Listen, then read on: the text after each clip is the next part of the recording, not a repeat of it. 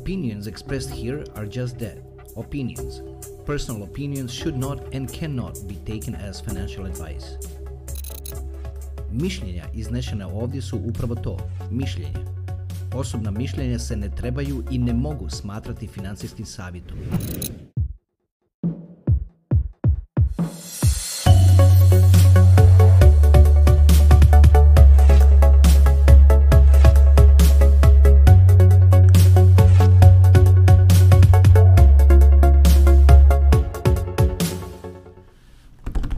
Evo nas lijepi naši, nakon svog ovoga vremena, ma kome to bođelio, ma kome to bođelija?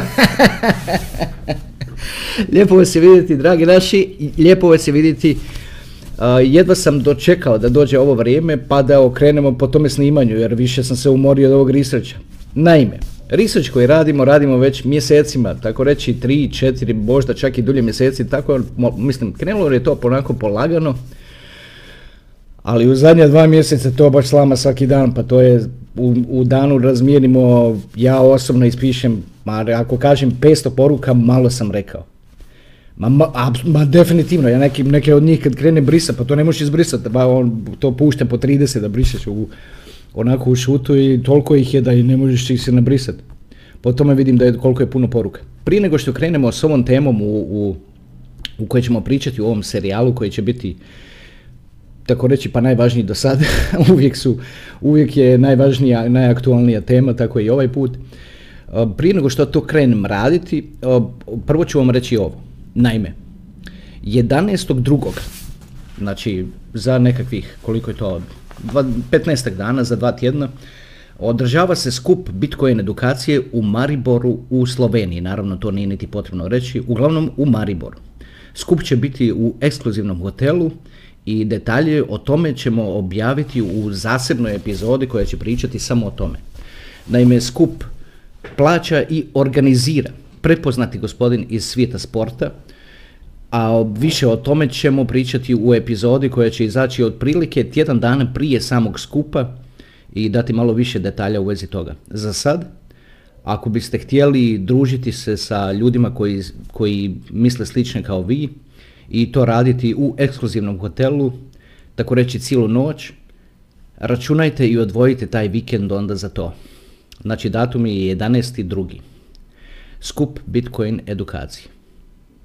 Jedva čekam, bit će lijepo, već otprilike imam zamišljeno u glavi kako će to izgledat. Ne zamišljeno otprilike, nego znam kako će se, kako će se složiti sve onako baš fizički tamo i uh, bit ćete, ako odlučite doći, a naročito vi koji živite vani, koji možete sjesti onako na, na autoput i opaliti do Maribora, ovo je skup, tako reći, napravljen za vas. Mjesta neće biti puno, između 50 i 100, tako da kad se objavi ta epizoda u vezi toga, morat ćete požuriti s tim što već objavimo kako se registrirati, odnosno prijaviti i tako dalje. Evo toliko za sad o tome, to je jako lijepa vijest. Da se to održava i presretan sam zbog toga. A, o čemu ćemo ovdje pričati, samo malo prije nego što krenemo u, u ovu temu, vidjeli ste otprilike već nasličiti o čemu se radi, prije nego što krenemo u ovu temu, bilo je još nešto drugo što sam htio napomenuti, ali sad se ne mogu sjetiti, pa kad, kad proleti onda, onda ću reći da je to to što, čega sam se pokušavao sjetiti. E, mi smo otprilike ovdje zadnjih ovih mjeseci kao tim, kao da smo kopali kanal od Zagreba do Beograda. Otprilike je to bilo tako. I to kanal pozamašen onako da ga ima 80 cm širok, 80 cm dubok, da se tu mogu staviti cijevi i optička vlakna. Kanal je iskopan, pa vi onda, a ovdje će vam se pokazati taj kanal, što je iskopan, šta je otkriveno u, u kopanju i koliko je dubok i tako dalje pa na vama je onda da odlučite kako ćete to, te informacije koje ćete ovdje prikupiti iskoristiti. Da li ćete u to stavljati nekakav cjevovod u taj, u taj kanal koji smo iskopali ili ćete stavljati nekakva optička vlakne kao što sam rekao ili nekakve, ili nekakve provodnike, to je na vama. E sad, što je isto, na vama je, vi ste kao, dođete, ka, u ovom slučaju sad kao neko nadzorno tijelo, dođete onako s metrom, raširite metar na nekom dijelu, u 80 cm, a dobro je, a onda na drugom dijelu, ako izmjerite 78, onda, a što je ovdje 78 cm, samo, aj to malo da se to proširite. Tako da, kao dođete kao nadzorni organ na, u jednu ruku, a u drugu ruku dođe vam taj kanal kao nešto što ćete koristiti za, za vlastitu korist kad se od toga okoristite, nemojte samo zaboraviti ko je iskopo kanal. I to je i sve ok. E pa idemo. Ko bi rekao? Ko bi rekao da će da ćemo pričati o Riplu i to ovako duboko? Zašto to kažem, ko bi to rekao? U naslovu, odnosno u podnaslovu ove epizode će pisati Ripple fenomen. A što se, što se misli po tim Ripple fenomen? Ripple je jako čudna kriptovaluta čudno je iz, iz više aspekata. A jedan od tih aspekata koji je tako reći pa najvažniji je to da ga ljudi vole ko rođenu mater. Da se tako izrazim. Doslovce. Kad netko voli Ripple, on je spreman za Ripple umrijeti. E šta je isto jedan od fenomena je to što Ripple je jako jednostavan za objasniti. To što on radi to se, odnosno njegova funkcija i tako dalje, je toliko jednostavno za objasniti da sam ja to testirao više puta s ljudima, onako koji nemaju, koji ne, ne znaju ništa o kriptu i testirao bi to s njima da vidim koliko brzo će shvatiti Ripple. Stvar s Bitcoinom je što čak i neki ljudi koji su poprilično onako visoko na, tome, na, toj IQ ljestvici, možeš im pričati o Bitcoinu i mjeseci, dva i opet ne shvate zašto, zašto to vrijedi? Znači, da jednostavno ne mogu shvatiti taj koncept percipirane vrijednosti. Ja baš to, meni, meni to baš osobno nije jasno da je to tako i zašto je to tako.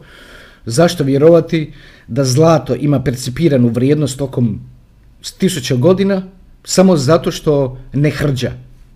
Pa šta ako ne hrđa pa imaju i drugi metali, ali ni drugi metali nisu zlato. Zlato je zlato, a zašto je zlato? Zato što svatko zna što je zlato. I tako ga se percipira. A da ga se tako ne percipira, kao što je bilo tamo u Južnoj Americi, kad su došli Portugalci prvi put, on, kod njih su tamo bili grumeni zlata po, po, po potocima i riječicama, tako reći, a novac su im bile one male školjkice. Bijele školjkice koje su bile rijetke. A onda su ovi shvatili, čekaj, pa ovi misle da je novac školjkice, pa mi znamo, imaju, imali su brodove, jedrenjake, naravno znali su, čekaj, pa mi znamo da ima, da ima ovih školjkica koliko hoćeš čoveč. I onda su donesli tih školjkica koliko hoćeš i uništili ovim a, starosjediocima, uništili financijski sustav, jer su ga, jer su ga pretrpali sa, sa školjkicama. I od tad više školjkice među tim originalnim stanovnicima Južne Amerike više nisu, od tad pa nadalje više nisu služili kao novac. Ali do tad jesu, jer si bili, zašto? Jer su bile percipirane kao rijetkost i jer si morao baš dobro roniti, morao znati dobro roniti i biti on, imati mogućnost da roniš na dah pa da izdroniš te školjkice. Otprilike kao što rudari se sad Bitcoin. Znači sve je stvar percepcije, percipirana vrijednost. U tome je vrijednost svih kriptovaluta. Ali Ripple je malo drugačija priča. Ripple je malo drugačija priča. Zašto je to Ripple drugačija priča? Zato što Ripple ima jasan i određen use case, odnosno da kažem to na našem, jasno i određen E, sad će mi to biti teško reći na našem, zato što prevesti use case ovako na brzinu baš nije toliko lagano. Uglavnom, način, odnosno ovako, svrha postojanja. Evo, tako, to bi otprilike bilo to. Što je svrha postojanja toga nečega? Evo, to bi bio use case. Kako se to nešto koristi? Evo i to bi bio isto prijevod dobar za use case. Kako se to nešto koristi i za šta to nešto služi? Evo, to je to što je toliko jednostavno i tako jednostavno ljudima shvatiti. Možda ga zato tako ljudi, tako velika većina, tako i vole, kao što sam se izrazio malo prije, ko rođenu mater. Zašto je to tako? Evo sad ćete čuti i sami. Pretpostavljam, odnosno ja sam siguran da ste vi do sad za Ripple čuli. Mislim, čuti za nešto je, on, ne, kako možeš ne čuti za Ripple kad je Ripple, koliko sam zadnji put vidio, šesti na, na, na, na, onome, na coin market capu na listi popularnih coina, odnosno veli, velikih coina. Znači, to, znači, ne može, naravno da ste čuli za Ripple, ali koliko znaš o Ripple, koliko znaš o tome što se iza brda valja i koliko je Ripple u sve to skupa upletene, e, to je druga priča. To je isto otprilike kad, ako, ako bi netko sad rekao, a ja sam čuo za Ripple, znam ja za to. To je isto da kažeš, a ja sam čuo za lijevu stranu terena, znam ja za to. Pa naravno da znaš za lijevu stranu terena, ali posao ovdje naš je da, da utvrdimo di će Messi čovječe, hoće Messi lijevo ili desno, u tome je stvar. U tome je odgovor, a to da li postoji lijeva i desna strana terena i sredina terena, apsolutno da postoji. Opet kao što sam rekao, posao ovdje naš je da unaprijed pogledamo da vidimo što se to događa. Moram reći sad kad sam spomenuo ovo što se iza brda valja. Zašto ja često koristim to što se iza brda valja? Zato što kad sam u stvari shvatio otkud ta izreka. Naime, kad je Carigrad bio pod napadom, ne, ne znam ako ovo znate, ali napa, Carigrad je napadao sultan tadašnji kojemu je bilo 20, 21 ili 23 godine, jedno od to dvoje, uglavnom nevjerojatno mlad. Čini mi se, čini mi se da je 23, nisam siguran. Uglavnom, zvao se Sultan Mehmed i on je, on je u sebi kao mali stavio u glavu da, je, da će osvojiti Carigrad. I kad je došao do 23. godine, postao sultan, fokusirao se na to i krenuo u osvajanje Carigrada. Danas se to zove naravno Istanbul. E, što se iza brda valja? U Carigrad se nije moglo doći morem, a, naravno, a, a obično u ta doba bi se tako veliki grad morao napadati i sa morske strane. Ali ti nisi mogao ući u Carigradsku luku zato što su oni imali veliki lanac rastegnut na ulazu u luku u Carigradsku. I onda bi, zamislite sad kako se to sad sve povijest uvezuje toliko, toliko puno stoljeća i godina, morali su kao blockchain, kao blockchain, funny thing, ok, i sad morali su, kad bi, oni bi znali koji su prijateljski brodovi i onda bi popustili taj lanac i lanac bi potonuo i prijateljski brodovi bi prošli. Ali kad bi znali da ih se napada, onda bi zategli taj lanac i lanac bi se digao i onda ne bi moglo, to su bile te o, karike toga lanca su bile ovolike, ovolike, tako da jednostavno se to u ta doba nije moglo niti prerezati, niti sabotirati na neki način. I sad kad su ovi u Carigradu u ta doba vidjeli da ih, se, da ih se želi napasti tako preko luke, naravno dignuli su lanac, ali preko puta Carigrada je bilo nekakvo brdo. E što je sad ovaj Mehmed napravio, zamislite molim vas, napravio je tamo iza toga brda, je izrazio svu šumu i poredo ovako one oblutke drvene u naokolo i brodove rastavio do točke gdje se moglo i onda se toga iza brda, iza brda preko tih oblutaka drvenih je prevukao sve, sve brodove na ovu lijevu stranu i ušao u zaljev i onda je mogao iz, iz tih brodova pucati na Carigrad. Zato od tud ta izreka, ok, sve to u redu, ali što se iza brda valja? E što je, što je čudno u tome, što su stanovnici Carigrada u to doba znali da se tamo iza brda nešto valja, zato što su mogli jasno čuti da se iza brda nešto valja. Ali to mislili su, to je vojska, pravi nekakvu buku pa nešto. A što je se u stvari valjalo su bili brodovi koji su prevučeni kopnom iza brda, jer nisu mogli tamo proći jer im nije dao lanac. Od tuta izreka, zato ja volim i zato tako često kažem šta se iza brda valja. E, tako je isto tako nama namjera vječita znati unaprijed što se to iza brda valja jer u tome leži odgovor na sva pitanja. U kriptu, zašto sam sad ovako odhuknuo? Malo mi se moramo reći ovako. Morate isto, upratili ste to do sad, da je ovaj kanal, kao i moj život cijeli, jedna konstantna evolucija. Spominjao sam tu riječ evolucije, tu teoriju evolucije prije, da ne idemo sad u tome smjeru, da ne pričamo o tome, da, on, da ne tratimo vrijeme. Uglavnom, evolucija u ona u stvari ovako funkcionira. Funkcionira, po mom mišljenju, funkcionira na osobnom nivou nevjerojatno. Cijeli naš život je jedna osobna evolucija, evolucija osobe i funkcionira primjetno, se to osjeti na, za one koji naravno obraćaju pažnju. I isto tako evolucija funkcionira tokom stotina miliona godina. Isto funkcionira ali evolucija ne funkcionira na 250.000 godina pa da ti izraste šesti prst zato što ti želiš da ti izraste šesti prst, to teško da će se dogoditi u tako kratkom periodu. Ajde, opet sam, iako sam rekao da tamo neću ići, opet sam, opet sam malo otišao, vraćam se natrag. Znači, u ovoj osobnoj svojoj evoluciji sam u stvari shvatio da nema se tome kriptu šta davati nikakva, ulaziti u cijelu tu priču sa nekakvom ideologijom.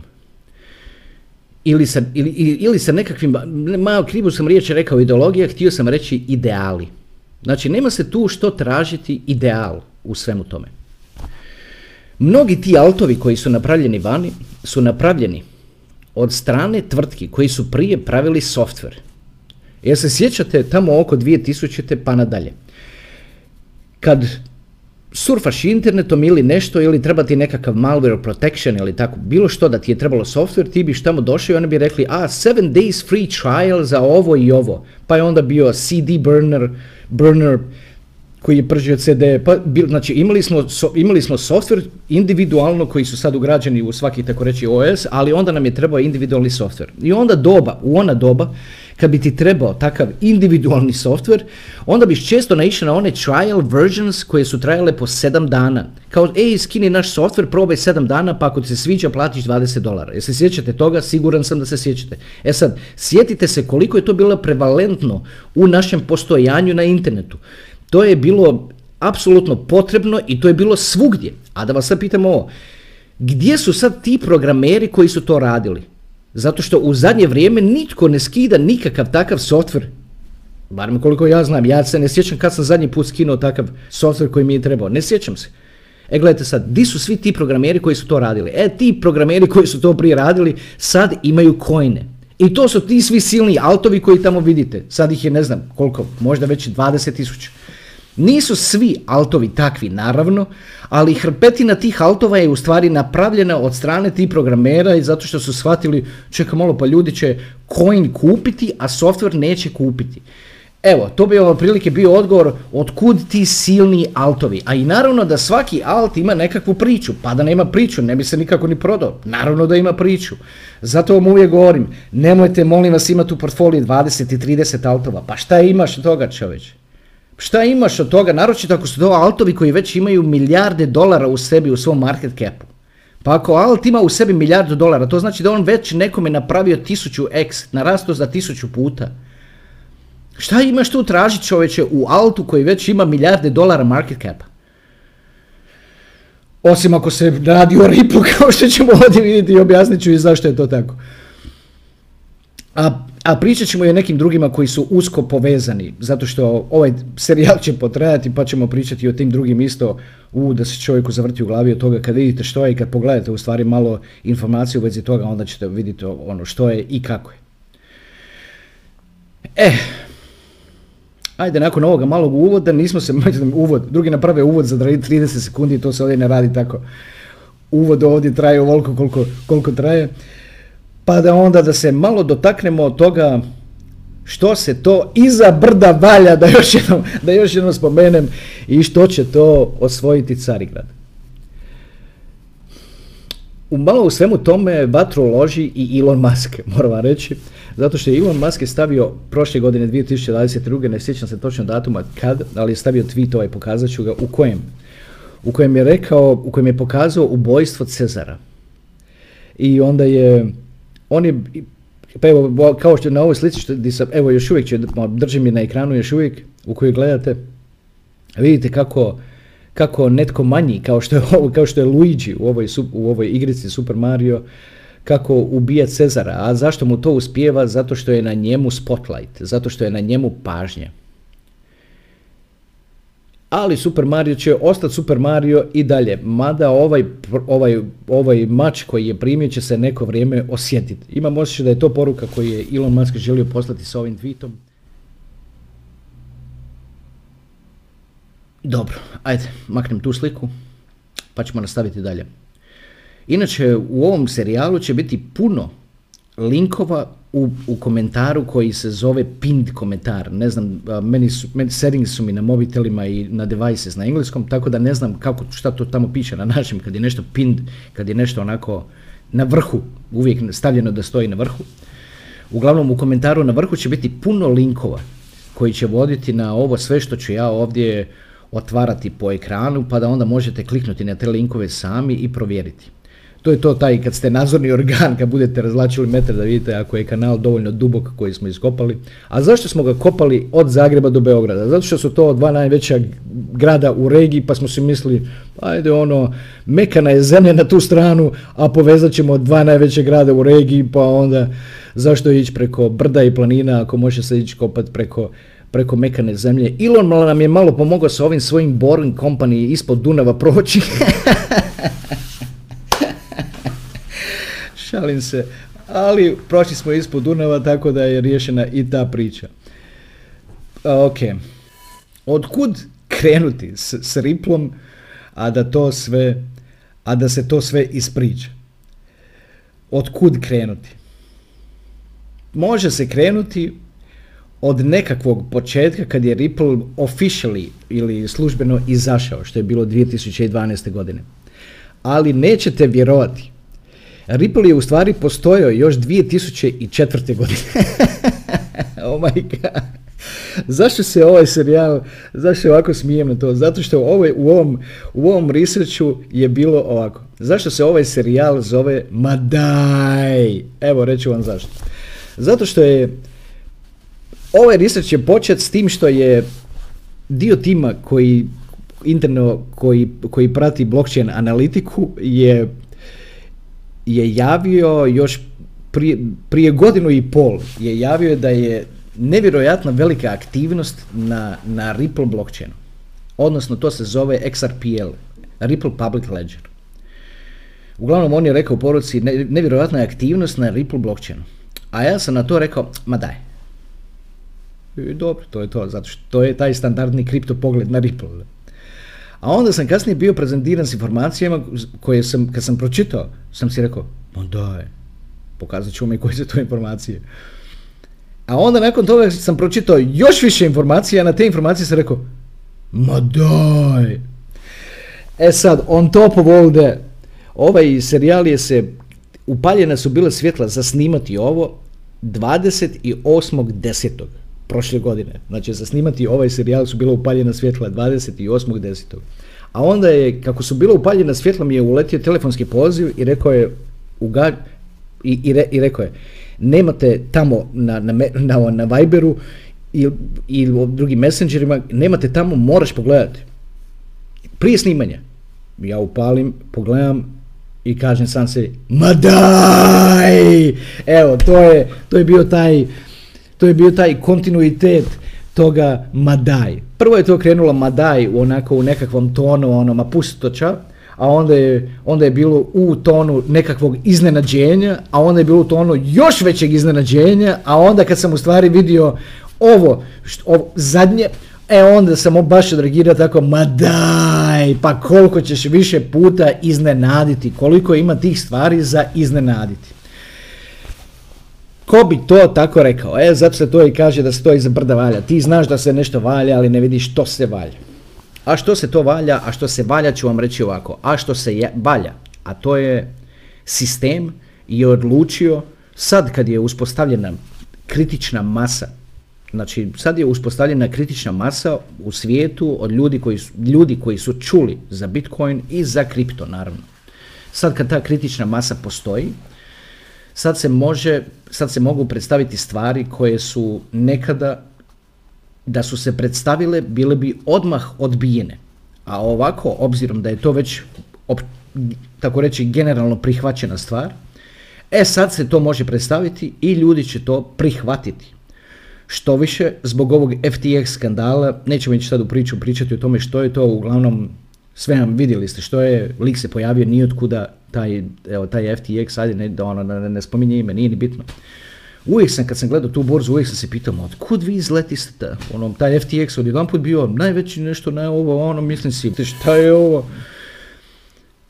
Nikad mi to nije bilo jasno, ali kad je, kad su, kad su, kad su izvukli ga, odnosno kad su mu izvukli tepik ispod nogu, onda je postalo jasno za što je, za šta je to služilo, a to je služilo da da napravi taj dojam kaosa u svemu tome, što je i napravilo dojam kaosa, ali taj kaos je u stvari stvaran. I sad taj kaos dopušta, otvara vrata regulatoru da regulator uđe i da tu uvede reda i da se nitko na to ne buni. A da je regulator uletio prije, onda bi rekli ovi šta vi tu nama ulječete u industriju, narušavate, narušavate razvoj tehnologije kao što je obično bio argument.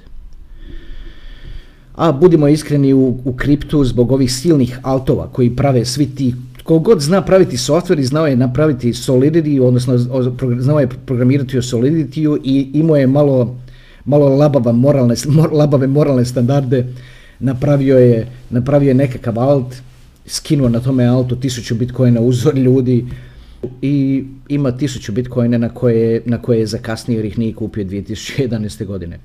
I iz svega toga naravno ima i novac. Ali to napraviti, to baš moraš malo biti ono, moraš malo biti podao, doista s, s namjerom to napraviti. A, a tako reći, svaki put su to napravili s namjerom. Samo u nekim slučajevima nisu. Samo u nekim slučajevima nisu. I regulatori pomalo odašiljaju poruke u vezi toga. Ako imate Ethereum, ne paničarite sad oko ovoga, nego molim vas samo se slušajte što imam za reći. Prije je bilo da bi regulatori u Americi su znali ovako govoriti. Objasnit ćemo i to što je razlika između securities i commodities vrlo brzo, ajde, pa za sad nije objašnjeno, ali dopustite mi da kažem ovo misle jer, mi je, sad mi je preletila preko uma pa da je kažem. Prije bi regulatori u Americi znali reći sasvim je jasno da su Bitcoin i Ethereum commodity, a za ove druge nismo sigurni. Meni to uvijek bilo čudno.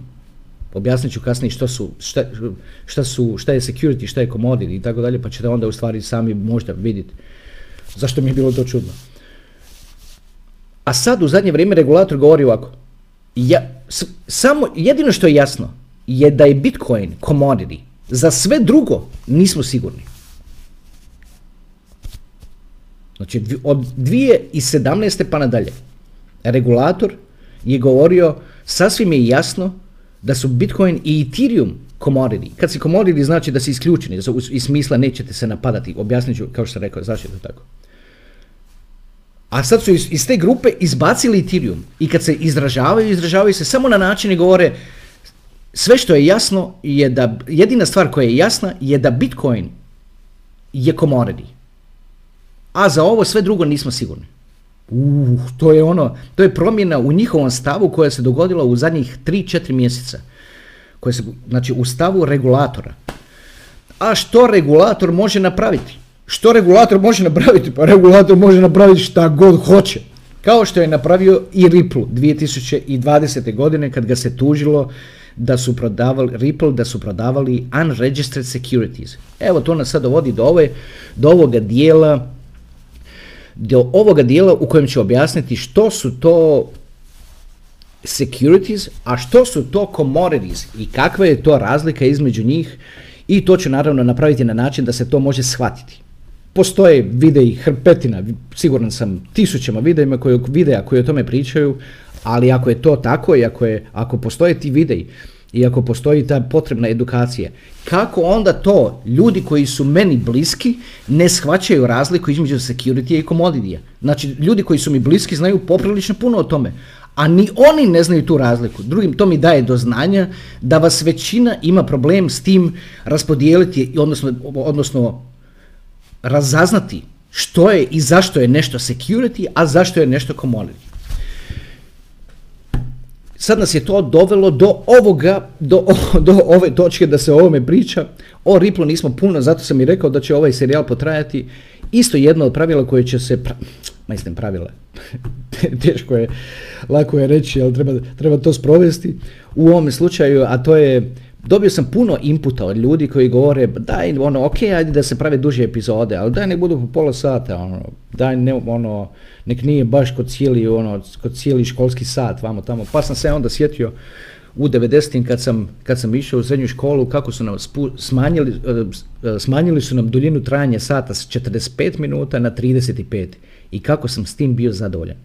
Isto smo naučili, a toliko je puno pomagalo tih 10 10 minuta, jer su htjeli da možemo prije ići kući zbog opće opasnosti ovoga onoga ili zračne opasnosti ili što je već bilo, pa je zbog toga su nam skratili bili sat. Tako ću i ja sad ove videe pokušati skratiti tako na 30 do 35 minuta kako bi se učinili prihvatljivima za kliknuti na njih. Zato što mnogi mi kažu, ajme kad vidim video od sat vremena, ne usudim se kliknuti na to. Pa ja kažem, pa imaju dolje čovječe timestamps, možeš preskakati.